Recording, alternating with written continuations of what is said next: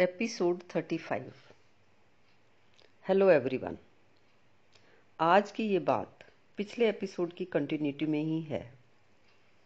जैसा कि मैंने पिछले एपिसोड में कहा कि जब आपके मन में कुछ पाने की स्ट्रांग डिज़ायर होती है तो आप कुछ भी करने को तैयार हो जाते हैं। और चमत्कारों के चक्कर में या चांस फैक्टर कंट्रोल करने के चक्कर में, उस प्रॉब्लम से तो तुम्हारा फोकस ही हट जाता है। उस समस्या से निकलने के लिए तुम्हें जो करना चाहिए, उसे तो पूरा करते नहीं हो और किस्मत शब्द से खुद को धोखा देते हो। क्योंकि किस्मत शब्द से कुछ ऐसा भाव आता है कि कहीं कुछ लिखा हुआ है, कहीं कुछ पहले से तय किया हुआ है और उसे जाना जा सकता है। या कोई कहीं ऐसा व्यक्ति है जो उसे बदल सकता है? ये तुम्हारे मन के द्वारा खुद को धोखा देने की बात है।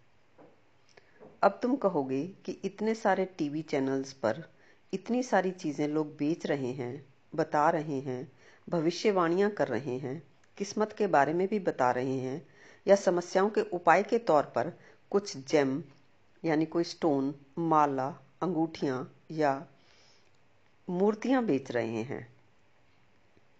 करोड़ों अरबों का ये जो बिज़नेस हो रहा है, करोड़ों लोग जो इस सबको कर रहे हैं क्या ये सब ऐसे ही है? लेकिन इन करोड़ों लोगों के कामों के संबंध में कोई निर्णय लेने से पहले, उनसे प्रभावित होने से पहले, तुम अपने को तो देखो। तुम भी तो उन्हीं में से एक हो।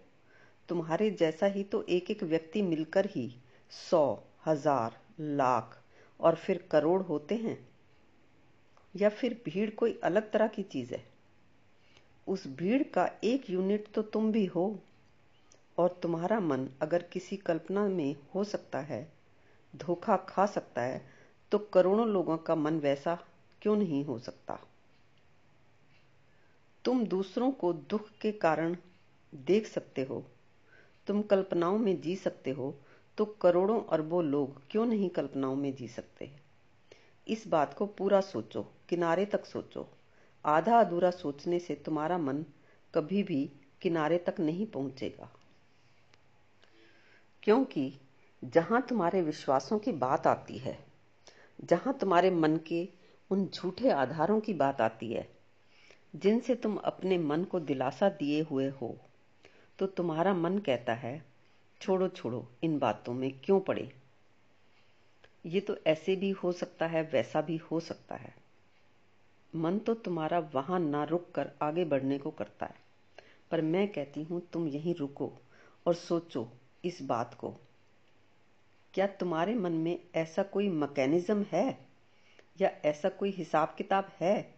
ऐसी कोई तुम्हारी बुद्धि की योग्यता है कि तुम जान सको कि घर के बाहर क्या हो रहा है? या दूसरे कमरे में भी क्या हो रहा है? या किसी के मन में एग्जैक्टली exactly क्या चल रहा है? क्या तुम जान सकते हो? क्या तुम जान सकते हो कि किसी के जीवन में क्या होने वाला है? क्या तुम्हारे शरीर में ऐसा कुछ है? दिमाग तो सभी का एक जैसा है मूल रूप से। इतनी घटनाएँ, दुर्घटनाएँ रोज घटती हैं। तो क्या किसी के भी दिमाग में ऐसा कोई मैकेनिज्म हो सकता है कि वो जान सके कि कल क्या होने वाला है? या एक घंटे बाद भी क्या होने वाला है? और फिर जिन्होंने भी जीवन को समझा है वो ये भी तो कहते ही हैं कि अगले पल की खबर नहीं। खबर नहीं का मतलब किसी को भी खबर नहीं। उन्होंने ये नहीं कहा कि तुम्हें अगले पल की खबर नहीं है, पर कुछ लोग ऐसे भी हैं जिनको अगले पल की खबर है। जानने वाले साफ़ कहते हैं कि अगले पल की कोई खबर नहीं। तो अब वो कह रहे हैं कि अगले पल की खबर नहीं। और हज़ारों लाखों ये तुम्हारे किस्मत के बारे में बताने वाले, किस्मत को सुधारने वाले, किस्मत को चमकाने वाले तुम्हें पचासों तरीके बता रहे हैं। वो तुम्हारे अगले पल को चमका रहे हैं, सुधार रहे हैं, सुरक्षित बना रहे हैं। तो या तो बनाने वाले ना समझ या फिर जो बन रहे हैं वो ना समझें और फिर जो कह रहा है, अगले पल की खबर नहीं, वो ना समझ है या वो जो तुम्हारी किस्मत को सुधार रहा है, चमका रहा है, सुरक्षित कर रहा है, वो ना समझ अब सवाल ये नहीं है कि पाँच परसेंट लोग तो ये कह रहे हैं कि अगले पल की खबर नहीं है और 95 परसेंट कहते हैं कि अगले पल की खबर जानी जा सकती है। सवाल परसेंटेज का नहीं है, सवाल मन के स्वभाव को समझने का है। अब किसी घर में दस लोग हैं और उनमें से एक व्यक्ति किस्मत को इस तरह से चमकाने की, किस्मत को बदलने की, किस्मत को सुधारने की समझ रखता है। और बाकी के नौ लोग कह रहे हैं कि नहीं, ऐसा नहीं हो सकता। वो कहते हैं कि अगले पल की खबर नहीं तो उस घर की क्या परसेंटेज रहेगी? नाइन्टी परसेंट तो यही कह रहे हैं कि अगले पल की खबर नहीं। तो अब वो क्या करें? अपने घर की परसेंटेज लेके चलें?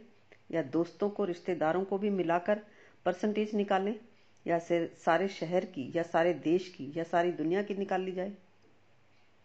और फिर एक समय था जब चिकन पॉक्स स्मॉल पॉक्स और मीजल्स के लिए सभी लोग शीतला माता की पूजा किया करते थे। तो उस भीड़ का मानना क्या इन बीमारियों के इलाज से संबंधित हो सकता है? फिर इन बीमारियों के कारणों को खोजा गया। फिर इनकी वैक्सीन बनाई गई। और दूसरी तरफ़ कुछ लोग आज भी इन बीमारियों के लिए शीतला माता की पूजा करते हैं। लेकिन ज़्यादातर लोग शीतला माता को ही भूल गए। पर आज से 30-35 साल पहले तक काफ़ी ज़्यादा लोग इन बीमारियों का सीधा संबंध शीतला माता से समझते थे। कि माता की कृपा होगी तो वो बचेगा, माता की कृपा नहीं होगी तो वो नहीं बचेगा। तो क्या वो ज़्यादा लोगों का मानना या ये कहें कि 90 परसेंट लोगों का मानना या 99 परसेंट लोगों का भी मानना किसी चीज़ के ठीक होने का प्रमाण हो सकता है? तो संख्या कोई प्रमाण नहीं है, पर फिर भी तुम्हारा मन अपनी नासमझी को सहारा दिए चला जाता है। तुम अपने दुखों का या अपने जीवन में इनसिक्योरिटी का जो एक पहलू है, उसका कारण कहीं किसी ऐसी जगह देख रहे हो जहाँ वो नहीं है। तो तुम अपनी उस इनसिक्योरिटी के लिए जो भी श्रेष्ठतम बेस्ट किया जा सकता है, वो नहीं कर सकोगे। क्योंकि तुम्हारा टाइम और एनर्जी उधर लगेगी, जहाँ उसका कोई संबंध ही नहीं है। जहाँ तुम इतनी, उतनी देर में चार डॉक्टर्स को कंसल्ट कर सकते हो, उतने टाइम में तुम दो डॉक्टर्स के पास जाते हो और तीन ज्योतिषियों के पास, या न्यूमरोलॉजिस्ट या जेमोलॉजिस्ट या किसी और चमत्कार करने वाले के पास चले जाते हो। तुम्हारे पास लिमिटेड टाइम और लिमिटेड रिसोर्सेज होते हैं। वो तुम उधर खर्च कर देते हो। हाँ डॉक्टर्स भी कई मामलों में अनवांटेड ऑपरेशन कर देते हैं या बिना बात के गैर ज़रूरी दवाएँ भी दे देते हैं। तो भी तुम चार जगह जाओगे तो तुम्हें पता लग जाएगा और तुम बेहतर निर्णय ले पाओगे। ऐसे ही पढ़ाई, नौकरी या रिश्ते करने के लिए भी सीधा सीधा उसी डायरेक्शन में एक्सप्लोर करो तो तुम्हें ज़्यादा फ़ायदा होगा। और संयोग फैक्टर तो जुड़ा ही रहेगा। अगर तुम्हारे मन में कोई भी इस तरह की व्यर्थ बात हो कि जीवन में इनसिक्योरिटी है या कि कल क्या होना है, उसको तुम आज पक्के तौर पर जानना चाहो और फिर उसको कंट्रोल करना चाहो या प्रभावित करना चाहो, यानी बदलना चाहो, या ऐसा सोचो कि कोई व्यक्ति तुम्हें इसका रास्ता बता सकता है, जिससे कि तुम्हारा भविष्य सिक्योर हो जाए, जीवन में सुख शांति आ जाए या रिश्तों में प्रेम आ जाए, और उसके लिए तुम अपना कोई दरवाज़ा तोड़कर इधर से उधर कर दो, या वाश बेसन इधर से उधर कर दो तो ये किसी के हाथ में नहीं है, तुम्हारे भी हाथ में नहीं है। जैसे कैंसर का जो भी इलाज है, उसमें जो तुम बेस्ट कर सकते हो बेस्ट डॉक्टर को कंसल्ट करके बेस्ट तरीके से समझकर इलाज कर सकते हो, पर फिर भी चांस फैक्टर तो जुड़ा ही रहेगा। क्योंकि भूल बेस्ट डॉक्टर से भी हो सकती है, या उसकी बात को समझने में तुमसे भी भूल हो सकती है। और भूल ना भी हो, फिर भी किसी का शरीर कैसे रिस्पॉन्ड करेगा, ये जाना नहीं जा सकता। इसलिए चांस फैक्टर जुड़ा ही रहेगा।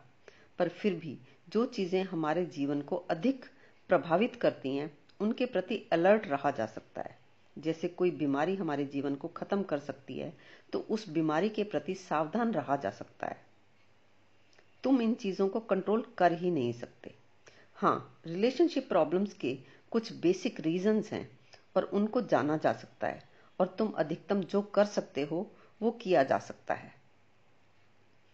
आज इस बात को यहीं समाप्त करते हैं और इसी को आगे बढ़ाएँगे हम अपने अगले एपिसोड में।